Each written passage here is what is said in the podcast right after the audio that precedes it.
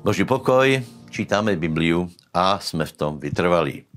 Dneska pozrieme žalm 102, 1. Korinským 15 a 2. Kronickým 18 a ďalej, hej? Takže žalm 102, 12 až 17. Žalmista je smutný a z kontextu vidíme, že preto, lebo zase do neho dobiedzajú, útočia, robí, robí nepriateľ mu zle, ale žalmista vidí nádej, vidí, vidí konec vecí, vidí e, silu, vidí e, e, nádheru a to, že nakonec veci všetky sa obnovia. Hej? Ale velice zajímavý je 15. verš, lebo tvoji služebníci mají rádi aj jeho kamene a mají lútosť jeho prachom. Hovorí tu o Sione. Hej. Tak toto je zajímavá vec, lebo e, neviem, či ste byli v Jeruzaléme. Ja som tam byl asi minimálne 30 krát. Hej. A niekedy tak rozmýšľam, prečo vlastne ma to tam ťahá, prečo tam chodím, lebo na posledných zájazdoch skutečne väčšinu času sedím u múru a pozerám kamene, čo zdále, zdánlivě nemá uh, nějakou logiku, ale já vím, že pokiaľ to bude možné, tak se tam stále budem vracať, lebo tam se, tam se na, za prvé, tam se udělali všetky tie slavné veci. Hej. A za druhé, tam bude všetko obnovené. Je to centrum sveta, Jeruzalém, Sion, takže každý, kdo hľadá Boha, každý, kdo to myslí vážne, dojde k tomu, že treba chodiť aj do Jeruzaléma a zamilovať si ho. 1. Korinský 15, 35 až 49. Je tu popísané, aká bude kvalita nebeského tela alebo toho skrieseného tela a tam je definitívne víťazstvo kedy dojde k definitívnému víťazstvu v našem živote vtedy, keď zomreme a budeme skresení a dostaneme nové telo. Lebo do tej doby stále máme telo, ktoré nám robí problémy. E, e, je napísané, tu je napísané, popísané pomerne podrobne, že je iné telo zemské, to telesné, a iné telo, ktoré dostaneme, to nebeské. A je tu ale spomenuté aj to, že, že napríklad slunce má e, e, svoje telo a má svoju slávu. Prosím vás, tu je, e, tu je skorej použitý výraz som, má nejaký tvár. Hej? A není myslené telo ako také, to znamená meso a krv. Hej? Čiže toto musíte trochu rozlišiť.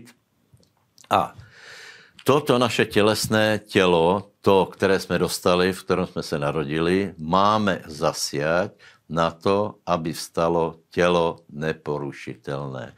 A hodnoty toho nového tela sú popísané a sú fantastické. Čo znamená neporušiteľný? Znamená, že telo nestarne, nepodlieha chorobe, e, e, nepodlieha skaze, je slávne, je nebeské, nese Božú slávu, pre toto, pre tento cieľ sa oplatí žiť. A toto pozemské telo, náš pozemský život, ten beh života, treba zasadiť tak, aby z toho vzniklo, e, nebo aby sme mohli zažiť skresenie, to znamená prijať Pána Ježiše Krista, zomreť s ním a vstáť z mŕtvych a čekať na tieto slávne dni. Nech vás Boh požehná. Druhá Paralipomenon 18 až 21 je eh, hlavnou postavou týchto príbehů král Ezechiaš, alebo chcete-li Hickiáš. E, bol to dobrý král. Bol to dobrý král, má dobré svedectvo a boril, modlí a obnovoval bohoslužbu a byl v tom horlivý a intenzívny. No a čo je zvláštne, prišiel na neho silný, silný nepriateľ hej, e, zo Sýrie. A teraz s týmto nepriateľom on si počína dobre, vo viere, e, spolu s Izeášem sa modlia a nakoniec tá bitva je, nebo ten konflikt je, je e, víťazný, ale potom sa stane zvláštní vec a Ezechiaš ochorel.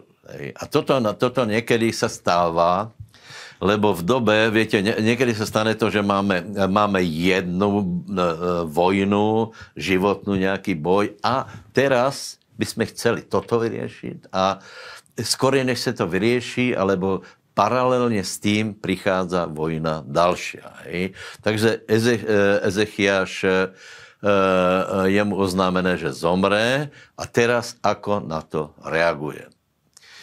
Ide a pokorí sa ide, plače, prosí pána a zároveň, dávajte pozor, pripomína pánovi skutky, ktoré urobil.